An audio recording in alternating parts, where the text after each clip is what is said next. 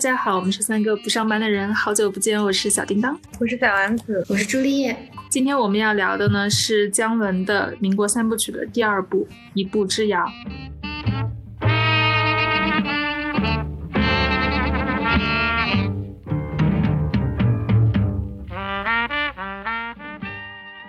这一部其实无论是它的评分也好，还是它的商业表现也好，就是在民国三部曲里面属于一个比较低的位置。但是过了很多年之后，再次回过头来再看一遍这部作品的时候，又有了一些新的认知和感觉。所以今天我们三个就一块儿再来以今天当下的视角来聊一聊这部作品。那这个故事当时是发生在一九二零年的上海。当然，我们在当下来聊发生在上海的这样一个故事，其实给电影又增加了另外一种非常耐人寻味的这样一个意味。首先，这个电影它其实是改自于一个真实的案件，就当时一九二零年在上海发生了一个花花公子杀害妓女的案件。在第二年，这个案件就被当时上海的一些制片厂拍成了一个电影。当时的黑白电影，也是中国当时第一部剧情长片。在这部电影里，主角叫做马走日，也就是原来严瑞生案件当中的那个严瑞生，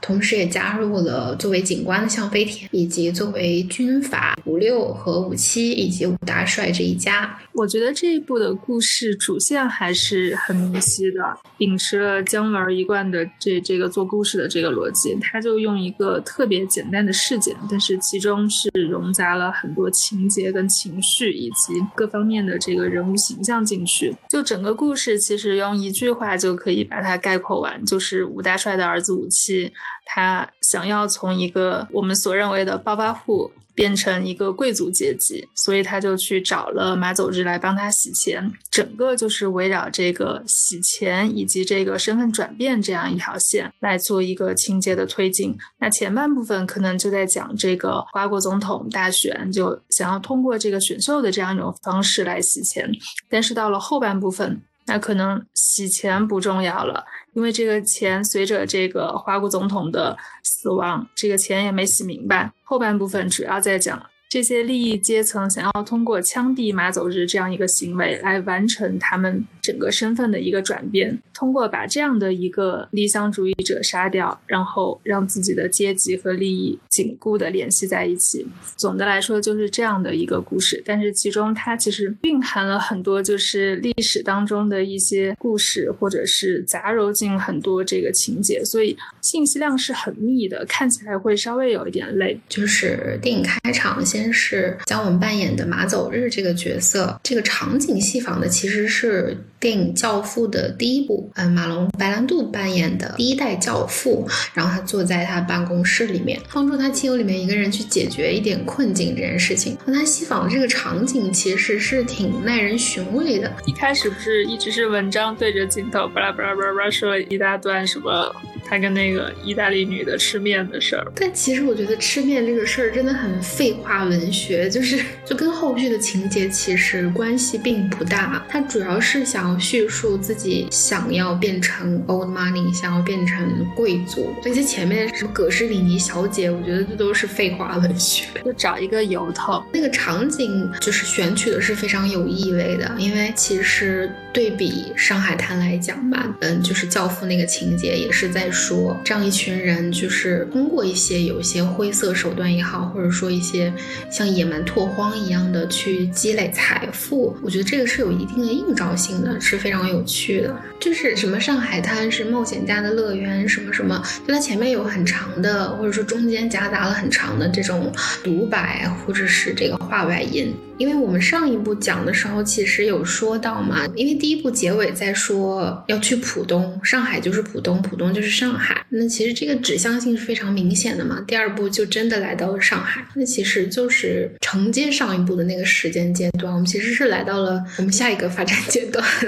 一边灯红酒绿，一边人民疾苦的上海。因为以前我没看《教父》之前，我其实没感觉，就他这个场景选取，我一开始只是觉得它是一种很戏谑的这样一个场。但是看完《教父》之后，我突然有点悟了，因为《教父》三部曲下来，其实讲的就是非常非常美国梦的这样一个资本积累、生意扩大、由黑洗白这样一个过程。所以是如果把那样的一个背景在一步之遥里做一个援引的话，其实是非常耐人寻味的。对他开篇这场戏，这三个人其实也也交代了他们的身份嘛。这个武七是吴大帅的儿子，葛优跟姜文扮演的其实都是算是晚清的贵族吧。到了民国之后，又分别都改了名字嘛。一开始这场戏其实并看不出来他们各自的立场，就认为他们都是嗯同一个思想价值体系里面的人，因为大家要商量着一块洗钱嘛。但是慢慢的在后面，你才会看出来说，在上海。海这个名利场里，每个人都做了不一样的选择。有人勾结了，有人背叛了自己的阶级，有人坚持了自己。心中的这个，说是理想主义也好，说是别的什么情节也好，当后面的事情发展的越来越荒诞的时候，再回过来看第一场戏，其实还是挺唏嘘的，因为第一场戏里面就没有好人，而且他们三个的身份也很微妙，就是武七相当于军阀，然后葛优的那个角色他是官嘛，就是警察，就这种执法团队，马走日就是商，也相当于是另外一种白手套，就还蛮妙的三角三角结构。嗯，又是三角结构，这就是上海的构成啊！笑死，名在哪里？那还有名吗？好像真的，就是在马走日被通缉之前，好像没有名出现。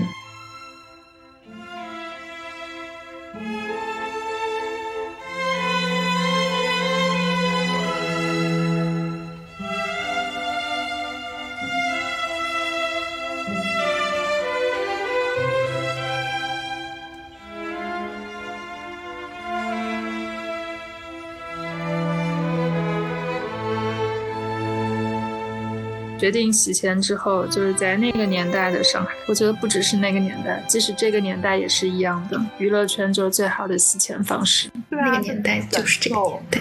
娱乐圈和艺术圈，因为不管是做电影还是做娱乐产业，对，是最好的，就是又赚名又赚钱。包括就是花国总统选举这这一大段的戏，很多人都在讨论说什么呃选秀讽刺当下的这个娱乐当道的一些现状。但是我看完整部下来，我感觉就是讽刺娱乐圈这个事儿，可能只是姜文捎带手的干了，就是他并没有把这个当做是一个主旨在。进行，他要讲的还是更深的东西，但是就还是像咱们在《让子弹飞》时候聊到的一个观点，就是他的电影就是不同的人看到的不同的层面，那个需求就足够了。因为这部电影应该是承接了《让子弹飞》的一个高期待，就先不说后面邪不压正的一个口碑的两极分化，它一就是一步之遥应该是最两极分化的。我记得很清楚，我在电影院后半段的时候，因为后半段讲到他老拍了一段黑白电影嘛，就是那一段的时候，我睡着了。我记得很清楚，因为我看不懂了。就后面他一下出来的人物太多，我以我以为他会三角叙事，但后面出来的人物一下太多的时候。我睡着了，就后面我第一遍看一部知道的时候，我根本不知道他讲了什么，我脑海里全都是就是你说那些大腿舞，就是非常歌舞片，就是欧美歌舞片那种红模仿那种大腿舞，然后还有就是稀奇古怪的舒淇。是后来再看的时候，补到那些情节的时候，我在诧异，虽然没有那个太阳照常升起那么晦涩，它还是有一些埋了很多就是隐喻很深的那种，而且他在娱乐性上好像也只有照顾的点，也没有像让子弹飞那么多了。尤其是他选举的这个片段，当时。我是看哪个报纸的评论上是有戴锦华老师的一个解读吧，他就是在说这一段他的视听语言是非常过载的，就是你又在听别人在说这个独白，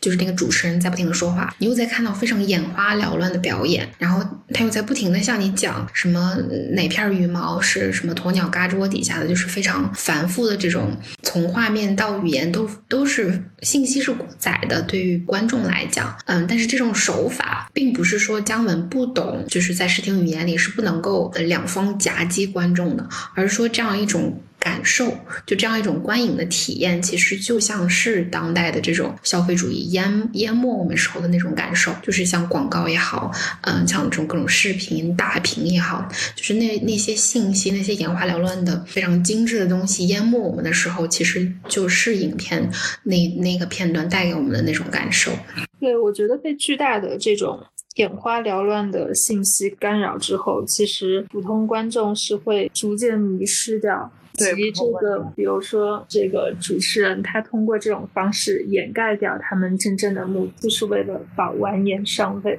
包括他们搞出那个什么全球直播那样的一场戏，一开始完颜说他不上台嘛，那他是怎么上台的？就是姜文和葛优在台上念了一段国外的哪个战区的战士写过来的信，说如果完颜不上台，我们就继续打仗；完颜上台，我们就停战之类的，给他搭好了一个。很好的台阶，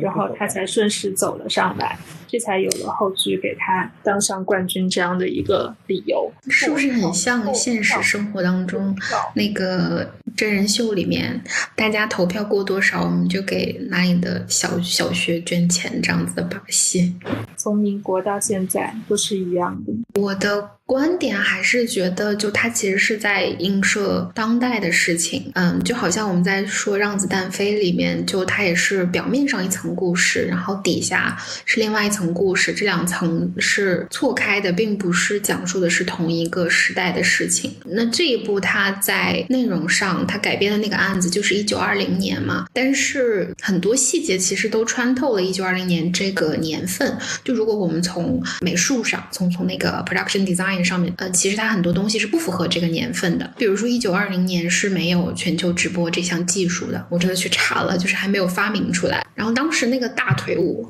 就是在百老汇叫 Rocket 那种那种舞团，好像也是在一九二五或者一九二六年才有第一个类似的舞团。那英演的那个角色叫勾姐，她说她是复旦大学外文系学士学位，但是我又去查了一下，就是那个年份啊，复旦还没有大学，就是他在一九一七年才开始筹备他的大学，此前复旦全都是大学预科或者高中，就他他说他是外文系学士也是不合理的，然后以及在姜文逃跑的路上，他骑那个自行车在小巷子里跑。我以前真的没有注意到，是我昨天重新看的时候，他在那个巷子里有一条那种条幅，也是就是当时民国那种字体，那那个条幅上写的“乌镇戏剧节”，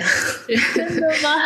真的真的就是 那那几个场景，真的就是我觉得是故意的，就是一瞬间是要把你从那个场景里给打出来，他要告诉你就这不是一九二零年的一个单纯是一九二零年的事情，他想说的其实跟现在就是有映照的，或者说。那就是在说当代的事情，就这些细节真的评起来很有趣，并且如果从专业角度上，从美术。做道具，或者说从剧本去详细去检查、去审读的时候，这些肯定都是漏洞嘛。但它就是原样的放在了电影里面，我觉得是有一定含义的。这应该就是他一贯的一种风格，就是历史的拼接艺术。哎，就这样说起来，其实在这部里面，姜文这个角色还是跟《让子弹飞》一样，还是那么的孤独。因为之前我有看一个也是影评吧，就他们说他非让洪晃去演他的小学英语老师，他说他这个设计。实在是太鬼了，就是你让谁演不好，非让洪晃演，因为洪晃他妈妈是毛主席的英语老师。对对。然后 他就说你这样的设计实在是让人觉得 其中的含义就大家自己想。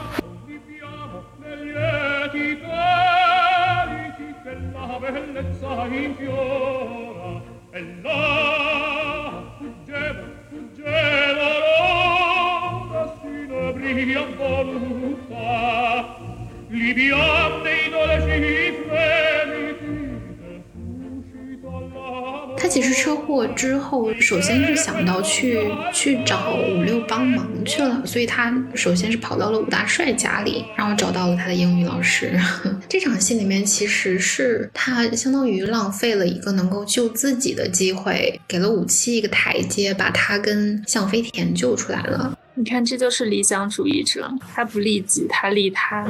但是最后把自己套进去了。而且虽然说他去找五六了，但是他并没有对五六开口，这一点我其实有点不太明白。因为按理说你去大帅府这一趟，你最重要的目标就是救自己，但是都到最后五六送他走了，而且中间他们开车的这这这个过程，五六还问他好几次，说你是不是有什么事儿，有有什么我能帮你的之类的，但是他就是不说。就因为他带着那个大帅做那个健身操，就跟卖假药的一样，在那儿带着他们抻抻筋。然后大帅说：“许你一个愿望嘛。”他就说：“把把武器放下来。”觉得就是一个非常太正人君子了，因为大帅就。允许他说一个愿望，他就真的只说了一个。马走日这个人真的是非常的别扭，就是他好像觉得自己能做一个一个小人，一个坏人，但是最后发现自己还是跪不下去。一直到他们拍戏那一场，对马走日说：“我不能这样去污蔑这样一个已经死了的人，他是一个好人，我不能这样说他。”但是五六又问他说：“那那天到底发生了什么？”他说：“我不我不记得。”就他他其实也拒绝去。追溯这种非常细节的东西，但是我就是不记得了。在生活当中，在历史当中，很多细节发生，就是就是很难说着说出来，很很难去追溯这样的细节。他他就非常坦诚的说：“那我就是不记得了。”但确实没有你们说的那样事情发生。我觉得这这个其实也反映出。姜文他对历史的一种思考，就是好多事情可能我在这个书本里面记录的这个历史事件是这个样子的，但其实真正经历过历史的人，他知道不是这样的。就所以这块我觉得也是给观众的一个反思吧，就是看待历史也好，或者是看待一些人物或者事件也好，到底它是不是那样的？因为历史总归是由胜利者书写的嘛。就如果说马走日被枪毙了，那么关于他。他和完颜英的这一段故事究竟要怎么写？那就不是他这个知道真相的人来决定的了，是由武七、由大帅、由向飞田来写的。我们再回看他们商量要拍电影的那场戏，也是非常耐人寻味的。它里面做了军阀，或者说做了财阀出钱的人，做了。警官做了王天王这个艺术家，就是这几这这几波人坐在一起去商量这样一个电影，这样一种像处决一样，或者说名义上处决一样的电影，就那个场景和他们那个对话真的非常耐人寻味。这个场景太讽刺了，普通人的命运就这样被上层阶级随意的拿捏和决定。就这场戏，其实感觉到五七成长了，我不知道。这个词用的对不对？就是前面就前半段，他可能还在为这个怎么洗钱、怎么变成这个贵族而烦恼，但是到了后半段，你看他就是又拉拢艺术家，又拉拢官方警警察，然后自己家也是财阀嘛，然后。后面还控制了媒体，就是你就能感觉到他彻彻底底的在他想成为的方向上去变坏了，或者是说把这一套上层人的。逻辑玩的更明白了，他知道怎么利用自己的身份去拉拢这些官方啊、媒体啊、艺术家呀这些，来为自己所用，来达成自己的目的，来夯实自己的地位。不过王天王当时说的那一段，就是一个男人脸的镜头去接上一个被杀死的女人，就是他说的那段话，其实就是电影中最最基础的那种蒙太奇嘛。苏联那个学派发明的时候，就是说我这个接这个，他就表达了什么样的意涵，完全是观众悟出来的。就他他那一套真的是非常的学院，但是他真的是把学院知识拿出来没有用在正地方。就就是他那个嘴脸，当时他们不就夸他说：“哎呀，不愧是艺术家，是真的非常非常的讽刺。”尤其是他们自己标榜是做是搞艺术、搞搞戏剧或者说搞电影的嘛，真的太讽刺了那个对话。我觉得他整个故事啊，就无论是前半段。的这个选秀也好，选秀洗钱，还是后半段，大家这个这些官产学媒各各个方面的人。结合在一起，要一心一意、众志成城，要杀死马走日的时候，就我感觉，就是处于就就现实社会里，处于这些阶级的人、这些身份地位的人是能够看明白的，但是他们不会出来说。看不明白的越多的人都不会出来说，都会说。懂的人他是掌控了这个舆论方向的，所以这一部的口碑就是特别特别的差。一个是懂的人不会告诉大家好在哪儿，然后不懂的人直接。接就看不懂。他们不是说王思聪看完出来之后来骂这个电影，就实属五七点中点。对，在一条微博嘛，当时洪晃不是还回了一条，对，就是嗯，当代无期现身说法。哎，我觉得它里面用了很多，就是如果我们把电影的手法比作非常就是极端脸。这一头是现实主义，这头是非常抽象的话，那它其实已经很偏抽象这个方向的手法了。它里面用了很多像不不光是戏中戏，还有一些是那个黑白的画幅都变了的那样的那个片段，以及还有一段是动画黑白手手绘的那个动画，就它的手法其实非常丰富了。我觉得姜文在这里面也是玩了非常多的花活的。对，就是他这些形式这么多都放进来，就他对这一步要传达的这个思想也好，主题也好，有足够的自信，所以他根本不会去追求一些这个形式上的完整性跟统一性，想用什么就用什么，就就这样的一种特别洒脱的感觉。就就他在电影里也有好几场表现观众的戏嘛，就是一开始那个花国大选的时候，台下也坐着观众，然后后来那个王志文饰演的那个艺术。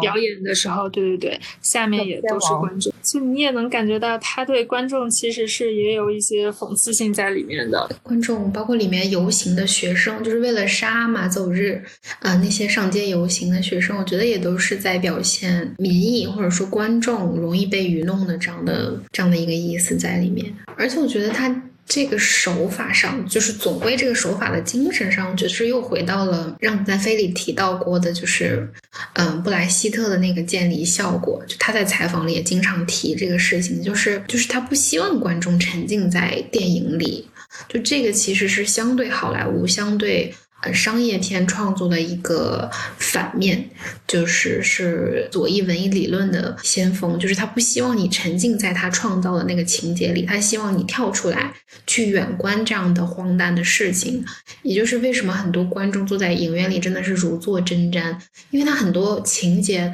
都会突然把镜头朝向你，或者说突然把，比如说画幅的这个转换，比如说他表现手法这种转换，都会突然把观众从沉浸里打出来，让你很焦虑的沉浸不到他所说的那个剧情当中去。就这些手法零零总总加在一起，它的目的都是为了让观众，嗯，你跳出来审视，你审视一下我说的事情，而不是说你沉浸在情节里。跟着马走日一起叫冤叫屈。大部分的电影是你中间哪怕错看半个小时，你再进去你也能接上剧情。它的剧情是你坐在那儿半个小时进不去，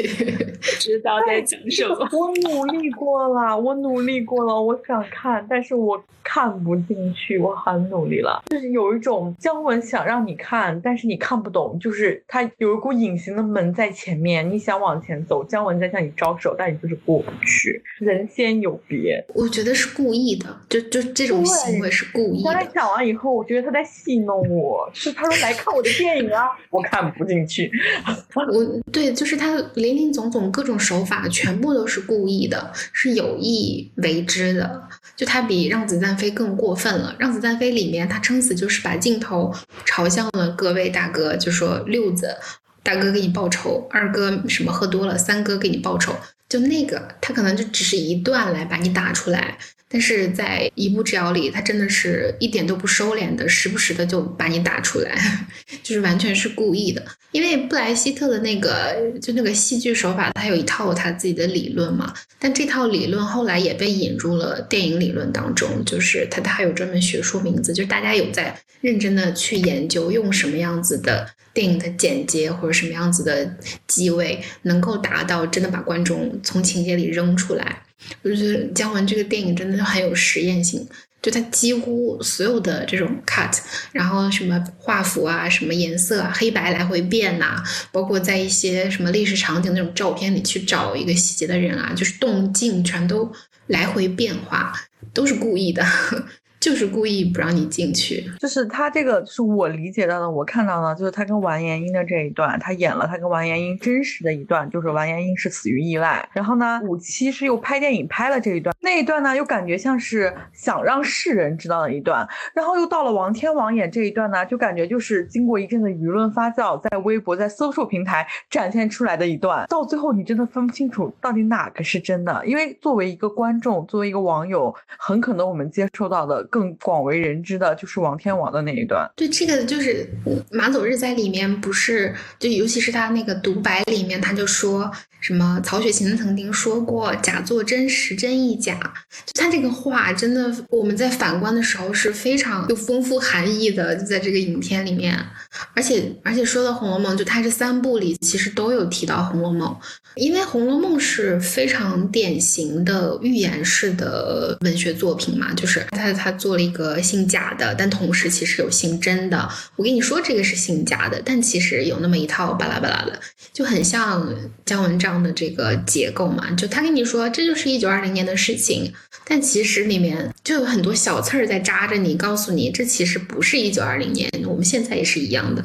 就这样的手法，其实背后都有他的考量。完颜英的这一段就很像一个参照系，然后用不同的方式，用剧场拍电影，然后有那种个人讲述独白的，就是个人的那种第一视角口述历史。对对，小叮当说的对，就是作为一个普通的观众，就是他把一个故事给你，也不能说翻来覆去的讲嘛，用三种不同的视角和形式表现手法给你讲出来，就真的是很现代，很讽刺。因为现在的每一件事情都是一样，你自己经历是一个部分，你媒体经历出来就是媒体传达出来的又是另外一个样子，最后舆论发酵之完又是最后一个样子。就是姜文的电影，就像你说的，他给了你一个框子，告诉你这是二零年的事情，但这不是，这可能是二零二二年的事情。就像我们之前说六子吃了几碗粉，这个事它就是一个像预言一样的东西，它是一个古今中外很多地方都能够套上去的这样一个故事的模型，常看常新。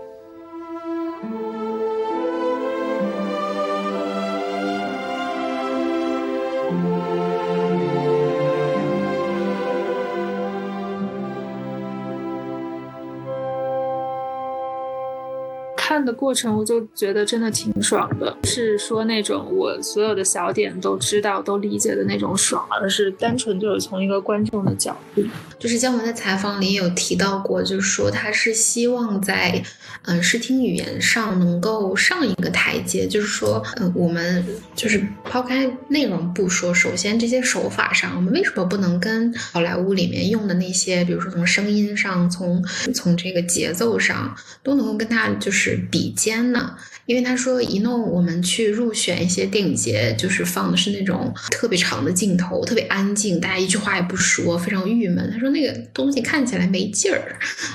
我觉得这也是他自己的一个在在风格上的一个追求，很很有劲儿，不符合他荷尔蒙乱飞的视听感受。其实五六这个角色算是在他所在的阶级里一个比较高贵的背叛者吧，就是。他是一个，他相当于觉醒之后，其实是一个很反叛、反抗的这样一个角色。我会觉得，就是五六这个角色，可能说的是姜文自己，就是姜文二点零吧。马走日是一点零。五六是二点零，就都是背叛了自己的阶级阶级身份里面。他跑到风车上之后，就真的是很多穿那个结婚的那个婚纱礼服，其中他真的让向飞田穿了婚纱，就是就是这种官商勾结，这种真的这个含义几乎要给你写在脸上了，真的是很大胆又很抽象，就是看不懂的人好像完全 get 不到为什么要穿成这样子，但是看懂人就哇。这个也能拍，就就是很很有趣，很两极。就他的电影真的是完全就是评价会两极，一点也不奇怪。而且当时那一幕不是很多人穿着婚纱出来嘛？我看上那个弹幕有一条说都是完颜英的婚纱，他们都是哈哈大笑。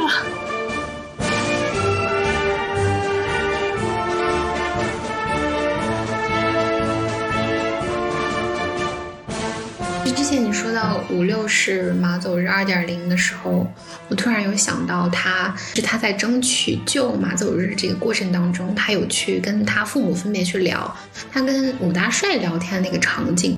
我当时感触特别深，就是他在跟武大帅说：“你能别娶小老婆了吗？”然后他武大帅在说的是：“你能不能就安心做一个电影艺术家？你拍你拍的好电影，我在外面就有面子。”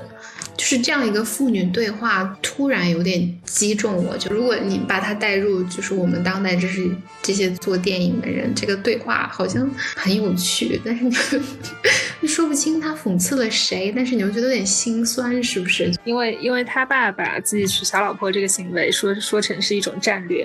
然后然后这个五六想要拍电影的这种这种心情或者是追求或者是理想，他爸也完全不理解，就纯粹是把他当。做是一个面子工程，在在搞。对，但是在这个场景当中，拍电影的电影人就是又被当做了一个面子工程，一个搞好艺术就行的艺术家，有点心酸呢。怎么？就我们放到大环境下，是不是有点心酸？我们二零三五还有电影强国哎，希望二零三五姜文还在。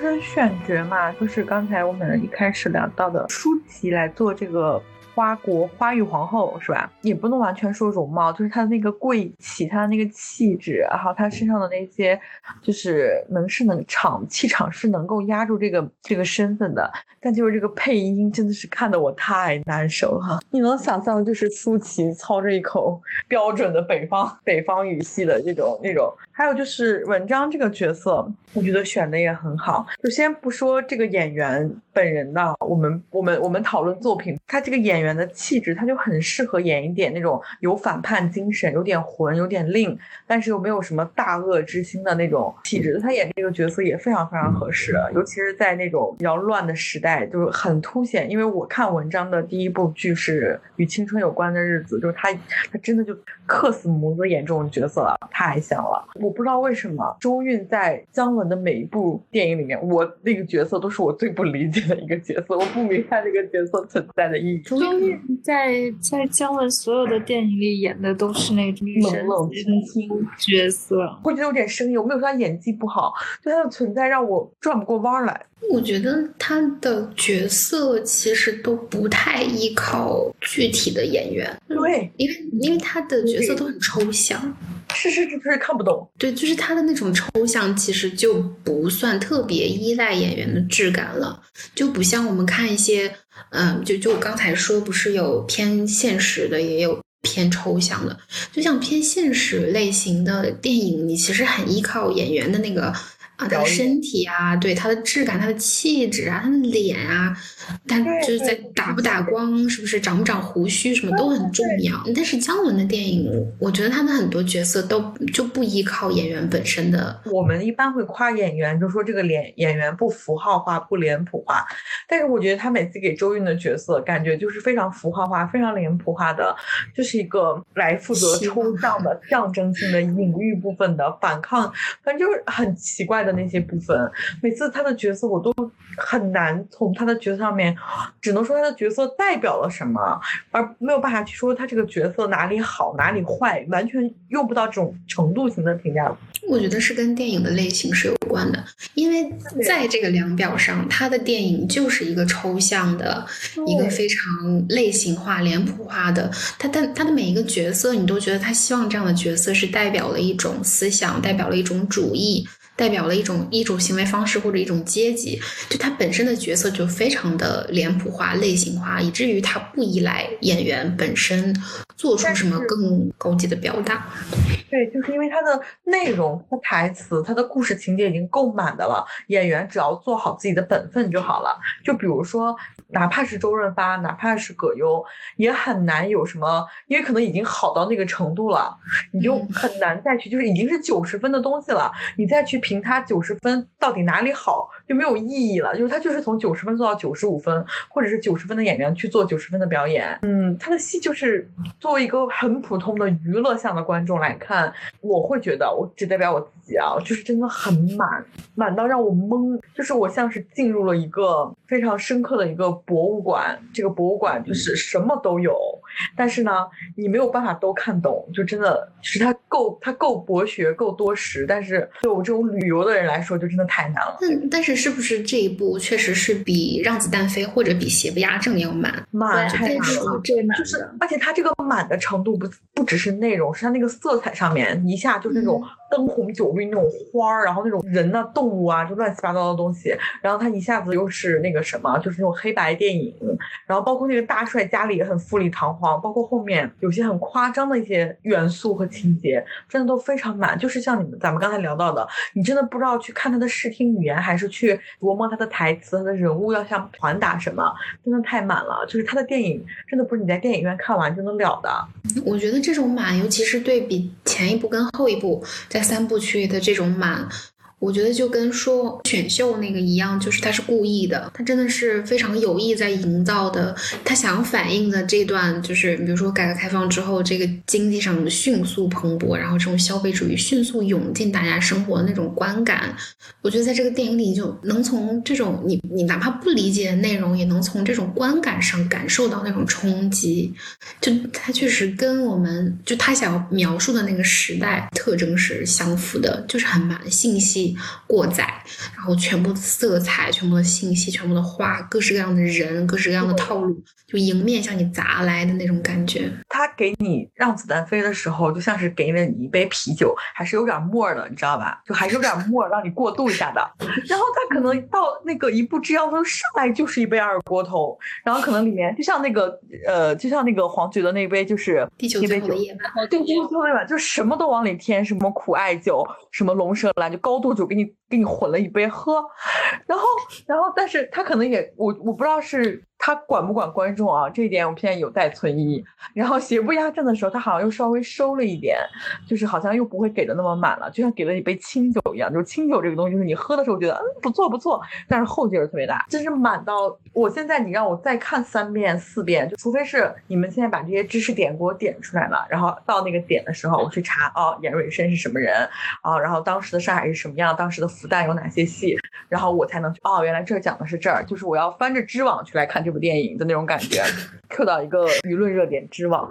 但是，但是就是真的很，也不能说很不电影吧，因为电影它其实也是分，确实是有一些就是爆米花，有些确实是要这种细细回味的。但是以商业片的类型放在电影院里是怪累的。我觉得就它真的是披了一个商业片的外皮，就让你你觉得好热闹，但它真的一点都不商业。他骗进去杀，起码让子弹飞的时候，我能看出来他表面上在讽刺些什么。但是到了一步之遥的时候，我可能只能看出来他在讽刺，也许是当时的一些选秀文化，也许是一些就是，嗯，就像我刚才讲的，就是三重视角下他跟完颜英的这一段戏。但是再深的，我是真的看不出来。这种真的不是一遍能看出来，他得拉片一帧一帧的去念一念。他得开那种学术研讨会。所以我就在想一个问题，就是当我看不懂的电影，我每次它上映的时候，包括现在有些上映的电影的时候，它有的时候会把一些，就是我们都会很惊讶，可能也是被封闭久了，就是有一些可能跟 LGBT 或者是一些政治隐喻相关的梗，他没有删掉。我当时的第一反应就是，是不是审片的人也跟我一样看不懂？这样就是又又反推过来的一个想法，就是有些东西想要传达出来，是不是要表达的更加隐晦？就是他做成这样眼花缭乱，才能够一刀不剪的上映，是吗？对你就会反反问，就是记不记得咱们之前是看哪一部电影来着？提到是拉拉还是什么？他没有剪掉。那个尼罗河，尼罗河上惨，对对对自我封闭久了，就觉得哦，这都不用剪吗？就反推过来的一个想法就是是要做到多隐晦，那他的观众就会越来越窄，就是看得懂的人永远看得懂，看不懂的人永远看不懂。但我觉得就是在太阳照常升起之后吧，我觉得他还是稍微妥协了一些的，就是他会最起码努力的把他的内容包装成一个视听非常精致的，像商业片一样的电影放到院线里去。对，就他已经往下走了两个台阶了，观众也往上走走呗。对，往上走走吧，和姜文相遇吧。包括姜文，就是还有一些就是可能常常在国内无法上映的电影，他们不在国内上映是一定有不在国内上映的道理的。就是他们在在海外上映，然后大家通过网盘或者通过什么其他渠道去看这部电影，就一定是个八点五分以上的电影。它只要一旦在国内上映，就是当你的观众层面广了，你的那个评价渠道广了，但是这些评价的渠道，包括我这种人，就没有达到那个高度的时候，它的评分反而就低了，就很怪啊。那些龙标困难户。但是我觉得，就是不管是观众是什么样的观众，但是从源头上，你不能禁止这些电影不在自己的国家上映。我我觉得对这一点，我一直是。很费解的，其实就像我们最近微博上传的那个金星的那个论坛上的那个话一样的，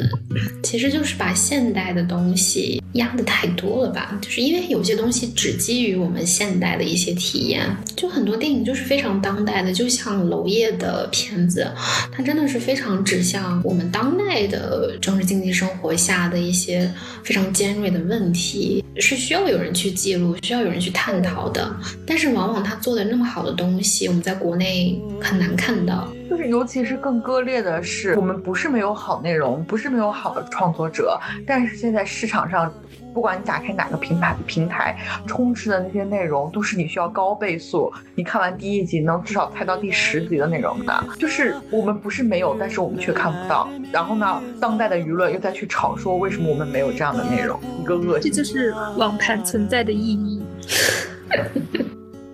Rayhan güller ah, suna çiçek baskan izlara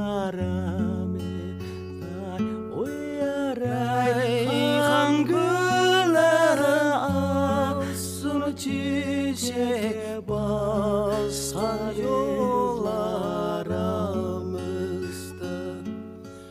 Свиганушка захаза, свиганушка черный глаза, свиганушка черный глаза, милая моя. Свиганушка аза аза, свиганушка черный глаза, свиганушка черный глаза, милая моя.